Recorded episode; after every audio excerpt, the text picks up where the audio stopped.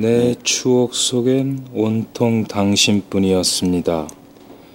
눈이 마주치면 그 애틋함이 날아갈까 내 추억 두려워 속엔 당신뿐이었습니다. 눈이 마주치면 그 애틋함이 날아갈까 두려워. 말을 걸면 그 반가움이 순간으로 끝날까 두려워. 기나긴 세월 그렇게 먼 발치에서 바라보기만 했던 내 추억 속엔 당신뿐이었습니다.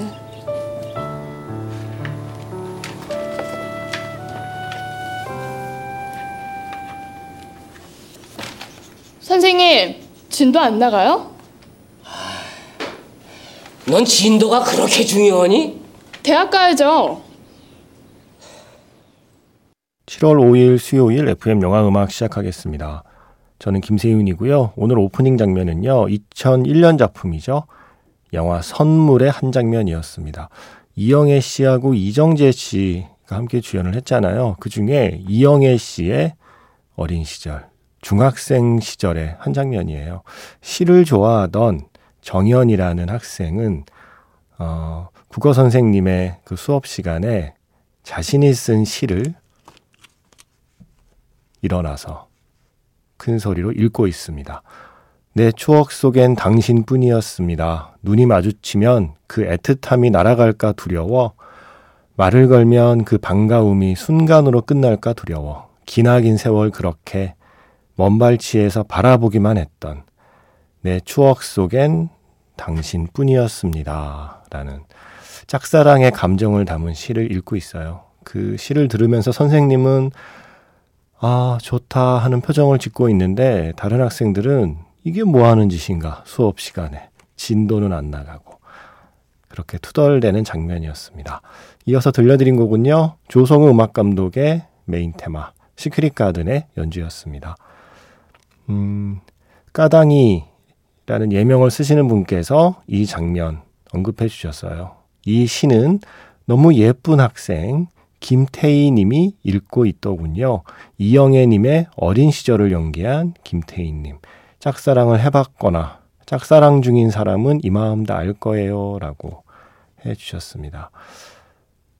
이 영화에서 중학생을 연기하거든요. 김태희 씨가요. 김태희 배우의 데뷔작이잖아요. 영화 데뷔작. 음, 이때 나이가 21살. 그런데 그렇게 큰 위화감은 없습니다. 물론 중학생처럼 보이지는 않고 고등학생처럼 보이지만 뭐 중학생 중에 조금 더 성숙한 친구들도 있으니까요. 어쨌든 21살에 이영애 씨의 어린 시절, 중학생 시절을 연기하면서 영화에 데뷔를 했죠. 배우 김태희. 요즘 월요일하고 화요일에 김태희 씨 나오는 드라마 하잖아요. 임지연 씨하고요. 마당이 있는 집이라는 그 드라마 보다가 생각이 났어요. 문득 이 장면. 어, 이 장면을 언급한 사연도 있었는데 하면서 음. 영화 데뷔작. 아마 본인은 무척 부끄러워할 텐데 지금 보면 연기가 좀 어색해요. 이게 연기를 뭐 제대로 훈련을 받고 데뷔를 한 케이스가 아니라서 어, 잘 뭘 모르고 막 연기를 하던 때라 시키는 대로 그래서 좀 어색하긴 하지만 대신 또 풋풋함이 있습니다. 배우 김태희의 영화 데뷔작. 중학생 김태희가 커서 이영애가 된다는 이 설정은 음, 뭔가 충분히 납득이 가는 캐스팅입니다. 제가 최근에 그 Ennio the Maestro 다큐멘터리에서 Once Upon a Time in America 한 장면이 클립으로 나오는데 어릴 때 느꼈던 그 감정을 다시 한번 느꼈잖아요. 제니퍼 코넬리는 살면서 얼마나 힘든 고난을 겪었길래 커서 그렇게 되었나. 어릴 때도 납득이 안 가서 아니 제니퍼 코넬리가 커서 저렇게 됐다고? 라고 생각했던 그 어린 시절의 감정이 다시 떠오르기도 하더라고요. 그거에 비하면 네, 이 캐스팅은 아주 자연스럽습니다. 중학생 김태희가 커서 성인 이영애가 되는 영화입니다. 영화 선물의 한 장면으로 시작해봤습니다.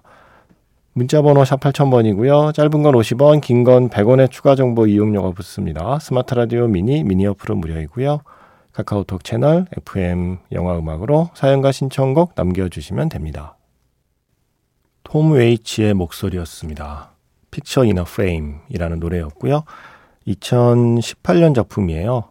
Adrift 우리가 함께한 바다라는 영화. 샘 클라플린 아시죠? Me Before You에 나왔던 그 배우 샘 클라플린 하고요. 쉐일린 우들리가 함께 출연한 영화입니다. 저 이 영화 재밌게 봤는데 나만 재밌게 봤나 하고 있었는데 지금 찾아보니까 평점도 포털 사이트 평점이 8.8이네요. 오, 다들 재밌게 보고 계시군요. 영화 음악에도 이 영화 재밌게 봤다는 사연이 심심치 않게 올라오는데 이번에는 비바시에스타 쓰시는 분의 신청곡으로 말씀드리겠습니다. 픽처 이너 프레임. 이 영화 재밌게 보셨나 봐요. 그러시면서 어, 지난해 방송에서 작가님께서 유승환 감독님과 문자 주고받은 거 얘기하면서 내년에 신작 발표하면 FM 영화 음악 초대석에 나오신다고 하셨던 기억이 납니다. 밀수 개봉하기 전에 나오시나요? 했는데 어떡하죠? 예. 나오십니다. 큰 뭐 중간에 이변이 생기지 않는 한 아마 개봉주 예 그때 출연하시게 될 것 같아요. 약속은 잡아 놓았는데 뭐 워낙 바쁘셔서 어떻게 될지 모르겠지만 일단은 나오시는 걸로 어 저도 기대하고 있는 영화라 음, 빨리 영화 보고 인터뷰 준비해서 유승환 감독님 네 FM 영화 음악에서 만나도록 하겠습니다. 그리고 종종 이런 음, 짧은 메시지들이 와요. 오강윤 씨, 안녕하세요. 오늘도 감사히 잘 듣겠습니다. 김여정 씨, 오늘도 잘 듣고 있습니다. 아, 고맙습니다. 아주 짧은 한마디지만 이 짧은 한마디가 그래도 뭔가 좀 힘이 됩니다. 예, 오늘도 여기서 중요한 건 도라는 조사죠. 오늘은 예, 뭐 이런 게 아니라 오늘 이런 게 아니라 오늘도 이거는 어제도 듣고 어쩌면 내일도 들을 수 있다는 뜻이겠죠. 어, 그래서 오늘도라는 이 도라는 조사의 반가움을 느끼게 해주는 그런 사연들 보내주셔서 감사합니다. 잘 들어주신다니 고맙습니다. 그리고 LYS 쓰시는 분, 이분이요, 지난해에 이맘때쯤에 맹꽁이 소리 녹음해서 보내주셔서 제가 방송에서 틀었던 기억이 나거든요. 혹시 기억하세요? 라고 하시면서 이분이 올해도 여름에 어김없이 맹꽁이 소리가 들린다면서 녹음해서 보내주셨어요. 어, 비 오는 소리와 함께 녹음된 맹꽁이 소리 버전과 비가 그친 뒤에 녹음한 맹꽁이 소리 버전을 보내주셨는데, 음, 제가 듣기에는 비가 그친 뒤에 맹꽁이만 울고 있는 소리가 조금 더 좀 깨끗한 느낌이라 오늘은 그 소리를 준비해 놓았습니다. 요거 매년, 네, 매년 보내주세요. 매년 방송에서 여름에 맹꽁이 소리가 나온다는 건 그래도 제가 1년 더 살아남았다는 뜻 아니겠습니까? FM 영화 음악 DJ로. 어, 그리고 전 들을 때마다 신기해요. 이게 무슨 약간 오리 소리 같기도 하고, 어, 맹꽁이 소리가 이런 건가? 어, 개구리랑 확실히 다르긴 하네. 어, 이런 생각도 했었고요. 아파트 주민들이 시끄러워서 잠을 못 자겠다고 불만 섞인 글을 아파트 카페에 올리기도 하는데 그분들 심정도 이해는 가지만 그래도 1년 중에 딱 요맘때만 들을 수 있는 소리라 저는 참 귀하고 반갑고 그렇더라고요. 내년에도 들을 수 있기를 바라며 오늘도 맹꽁이 소리와 풀벌레 소리를 자장가 삼아서 짧게라도 잠을 청해야겠습니다. 하시면서 신청곡을 The Moody Blues의 Nights in White Satin을 신청하셨는데 이게 요즘 CF에 나오나 봐요. The Moody Blues의 Nights in White Satin. 맹꽁이 소리를 조금 듣다가 맹꽁이 소리 위로 The Moody Blues의 노래를 한번 슬며시 얹어 보겠습니다. 이게 잘 어울릴지는 모르겠지만 한여름 밤에만 해볼 수 있는 그런 시도가 아닐까요? 맹꽁이와 The Moody Blues. Moody Blues의 노래였습니다. Nights in White Satin. 영화 카지노에 쓰였고요. 어, 이게 노래 제목과 같은 영화도 있었어요. 환상의 밤이라고 87년 영화요. Nights in White Satin이라는 영화도 있었는데 저는 영화는 못 봤고요. 또 그 밖에 많은 영화에 쓰인 곡이고 아까 어떤 CF인가 하고 찾아보니까 저도 본 CF네요. 티모시 샬람의 나오는 네 정말 티모시 샬람의 한 사람에게 올인한 CF잖아요. 예, 천천히 그 얼굴을 클로즈업 하는 게 전부인 CF. 그 이상 뭐가 필요하겠습니까? 티모시 샬라메가 뭘 더 해야 되나요? 예, 그냥 카메라 앞에 서 있으면 되지. 예, 그 CF에 이 곡이 나왔었군요. 저는 그 소리를 이렇게 귀 기울여 듣지 않았어서 몰랐었습니다. 예. 모 브랜드의 아마 향수 광고였던 것 같은데, 아, 그래서 신청을 하셔서 LYS 님의 신청곡이라 들려드렸고요. 이어서 음 그냥 문득 오랜만에 이 곡이 듣고 싶어지더라고요. The Moody Blues 노래 뒤에 붙이면 좀 어울리겠다 싶어서 이 밴드가 헝가리 밴드 맞죠? 예, 오메가의 진주빛 머리카락 소녀. 예. Gyöngyhajú lány 뭐 이런 발음인데 아 어려워요. 예, 그냥 진주 머리 소녀 뭐 이렇게 찾아보시면 바로 검색이 됩니다. 오메가. Mid Ninety. 예, Mid Nineties. 그 영화에 쓰인 곡이죠. 아, 그 영화도 지금 다시 보면 좋은데요. 스케이트보드 타는 그 소년의 이야기요. 그리고 아까 맹꽁이 소리 잠깐 들려드렸잖아요. 그렇게 뭐 음성 파일이나 이런 거 보내고 싶으시면 말로 하는 신청곡이라고 있는 거 홈페이지 오시면 다들 보시는 거죠. 예. 한 번씩 눌러는 보시나요? 그거 뭐 하는 데인 줄 아시나요? 이제 유명무실해졌지만 아직 지우지 않고 있어요. 오랜만에 한번 소개해 드릴까요? 이런 신청곡, 이거를 그냥 말로 녹음하는 거예요. 글로 쓰지 않고 그냥 휴대전화에 음성 녹음 그 기능이 있잖아요. 그걸로 한 1분 정도? 예. 아주 뭐 짧게라도 좋고요. 30초, 20초도 뭐 되고요. 한 1분 정도 되는 그 안쪽 시간으로 어, 저, 뭐, 누군데, 뭐, 이런 노래 듣고 싶어요. 라고 음성으로 신청하는 거예요. 뭐, 별로 어려울 거 없습니다. 어, 많이 이용해 주세요. 음, 그 말로 하는 신청곡을 근데 방송에 나가니까 아주 조용한 곳에서 해야지 안 그러셔도 됩니다. 가령 주변에 소음이 들어오면 또 그건 또 그거대로 느낌이 있잖아요. 지금 다른 사람들은 어디에서 방송을 듣고 있을까? 지금 이분은 어디에서 이걸 녹음했을까를 상상하는 재미가 있어서 뒤에 뭐 자동차 지나가는 소리가 들려도 되고 뭐 바다에 가셨으면 그 파도 소리 들리는 데서 신청곡 하나 녹음해서 그냥 틱 이렇게 보내셔도 되고 그죠? 예. 그렇게 뭐 주변 소음이 있어도 좋고 어떨 땐 더 좋으니까 소음이 있는 게 그렇게 편하게 어, 힘들게 글로 어, 쓰지만 마시고 가끔은 말로도 보내주세요. 사연과 신청곡 게시판 밑에 말로 하는 신청곡 그 게시판 아니면 카카오톡 채널 FM 영화 음악으로 음성 파일 보내주시면 됩니다. 어, 이지연 씨, 이분 미국에 계신 분인데 어, 한국에 들어오셨다고 그래서 저는 뭐, 음, 뭐 다른 일인가 했더니 아, 이런 사연이 있었군요.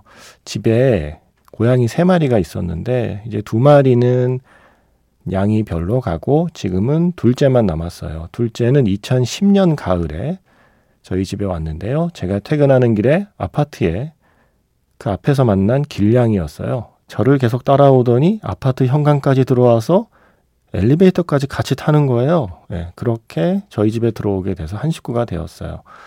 그런데 지금은 신부전을 앓고 있어서 하루 네 번 수액 맞고 네 번 약 먹고 두 번 급식하면서 지내고 있어요.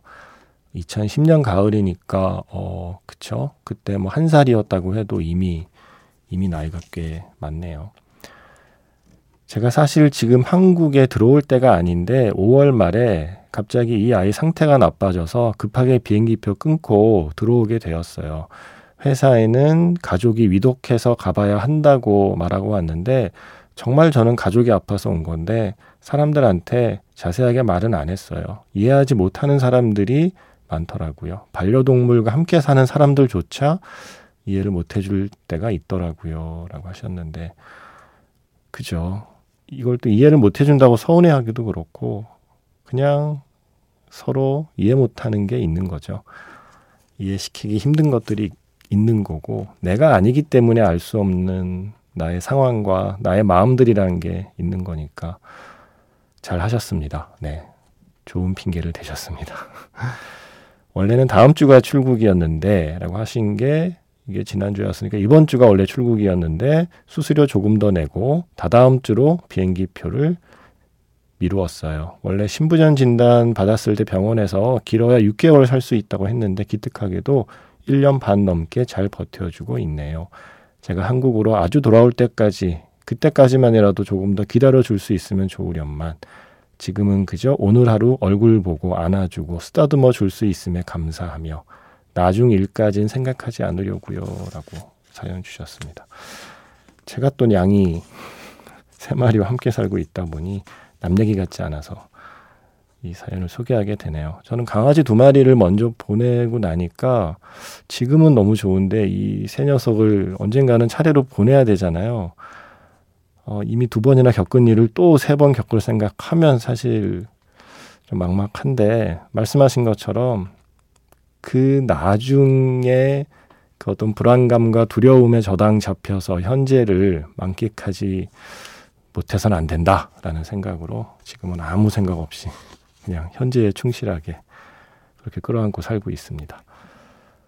잘 버텨주기를 저도 바랍니다. 그 녀석이. 그리고 잘 버티다가 정말 힘들면, 음, 마음 편히 이렇게 놓고 또 떠나주기를 바라게 돼요. 억지로 또 너무 버티다가 힘들어 하지 말고, 버틸 수 있는 데까지 버티다가 갈 때는 고통 없이 그렇게 편안하게 가기를 저 역시 바라겠습니다. 어, 추영훈 씨. 늘 야간 근무 때마다 잘 듣고 있습니다. 어제 절친한 친구가 결혼을 했는데 교대 근무를 하고 있어서 시간이 안 맞아 참석을 못했습니다. 많이 아쉬웠어요. 제 사연이 소개된다면 녹음해서 그 친구에게 보내주고 싶습니다. 하시면서 영화 About Time의 Il Mondo를 신청하셨거든요.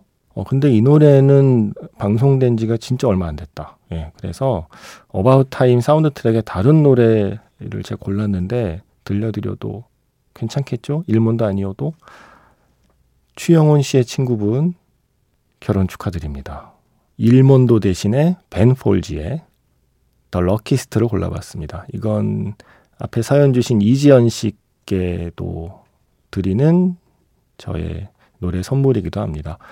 벤 폴즈의 The Luckiest 가사 예, 한번 뭐 해석된 거 인터넷에서 찾아서 쭉 한번 보시면서 들어 보세요. 그러면 제가 이 노래를 어, 앞에 고양이 사연 주신 이지연 씨께 이 노래를 들려드리는 그 마음을 알지 않을까 생각이 듭니다. 그리고 최영훈 씨의 친구분께도 더 럭키스트의 가사는 딱 어울릴 거고요. 어, 이 노래 듣고요. 영화 자판기에서 만나겠습니다.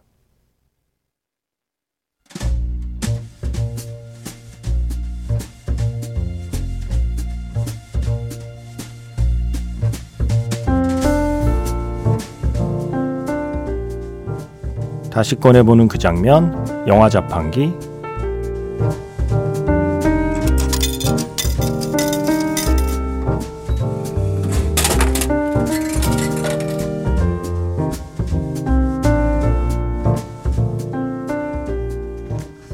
다시 꺼내보는 그 장면, 영화 자판기. 오늘 제가 자판기에서 뽑은 영화의 장면은요, 영화 패딩턴 2의 한 장면입니다. 어쩌다 보니 감옥에 들어와 있는 패딩턴. 세탁실에 배정을 받았습니다. 산더미 같은 빨랫감을 착착착 세탁기에 넣고 재빨리 기계를 돌리기 시작하는데 아불싸 그만 실수로 빨간 양말 하나가 세탁물에 섞여 들어간 걸 발견합니다. 에이 뭐 고작 양말 하나인데 별일 있겠어? 하지만 다음 장면 험상궂은 아저씨들이 모두 핑크핑크한 죄수복을 입고 패딩턴을 노려보고 있네요.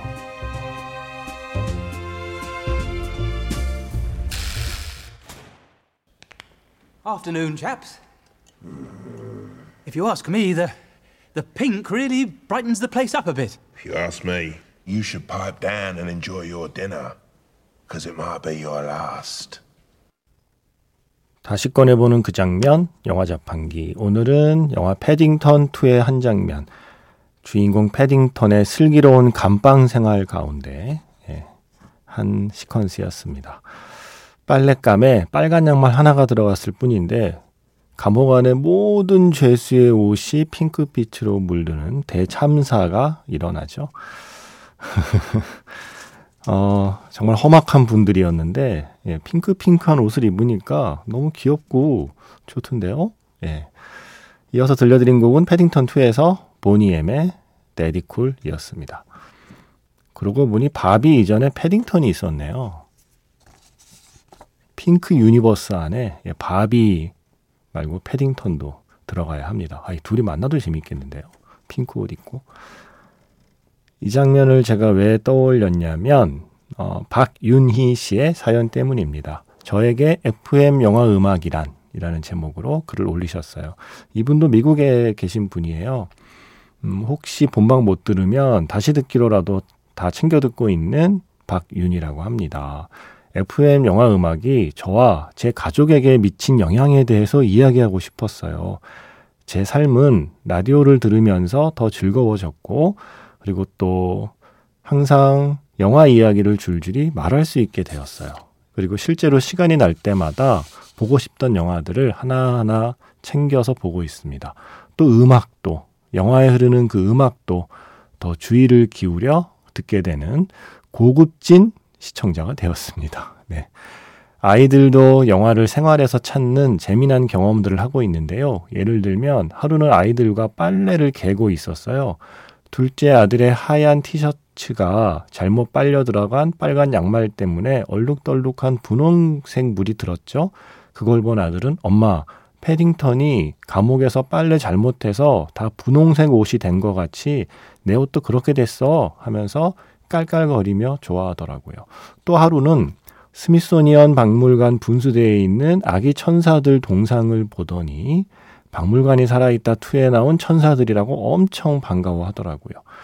차를 타고 갈 때는 히사이시조의 지브리 노래들을 틀어달라고 하는 아이들. 이 정도면 아이들의 삶에도 영화 그리고 FM 영화 음악이라는 프로그램이 적게나마 자리를 차지하고 있는 게 아닌가 싶습니다.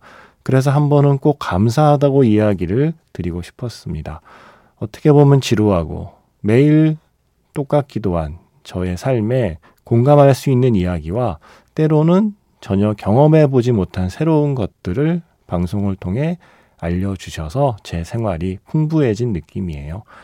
수많은 청취자들이 어쩌면 저와 같이 이 방송 덕분에 힘을 얻고 있을 거다라고 말씀드리고 싶었습니다.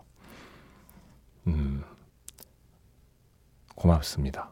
민망하네요. 이걸 이렇게 제 입으로. 이건 누가 다른 사람이 좀 읽어주면 좋을 텐데.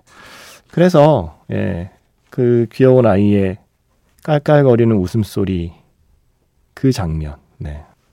내 옷이 패딩턴에 나오는 옷처럼 됐네 라고 했던 박윤희 씨의 그 자녀분의 사연에서 이 장면을 떠올렸습니다. 슬기로운 감방 생활, 패딩턴의 핑크핑크 분홍 파티. 음, 또 1차원 선곡으로 가볼까요? 패딩턴 하면 마멀레이드 아닌가요? 예. 물랑루즈의 사운드 트랙에서 Lady Marmalade 자, 가수 이름을 볼까요? 크리스티나 아길레라, 릴킴, 마이야, 그리고 핑크.